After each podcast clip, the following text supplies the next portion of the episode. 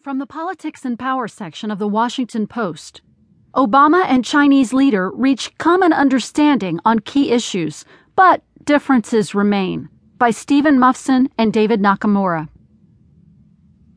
President Obama said Friday that he and Chinese President Xi Jinping agreed on a common understanding on the way forward to combat cyberspace theft of U.S. companies' trade secrets, a major point of friction between the two nations.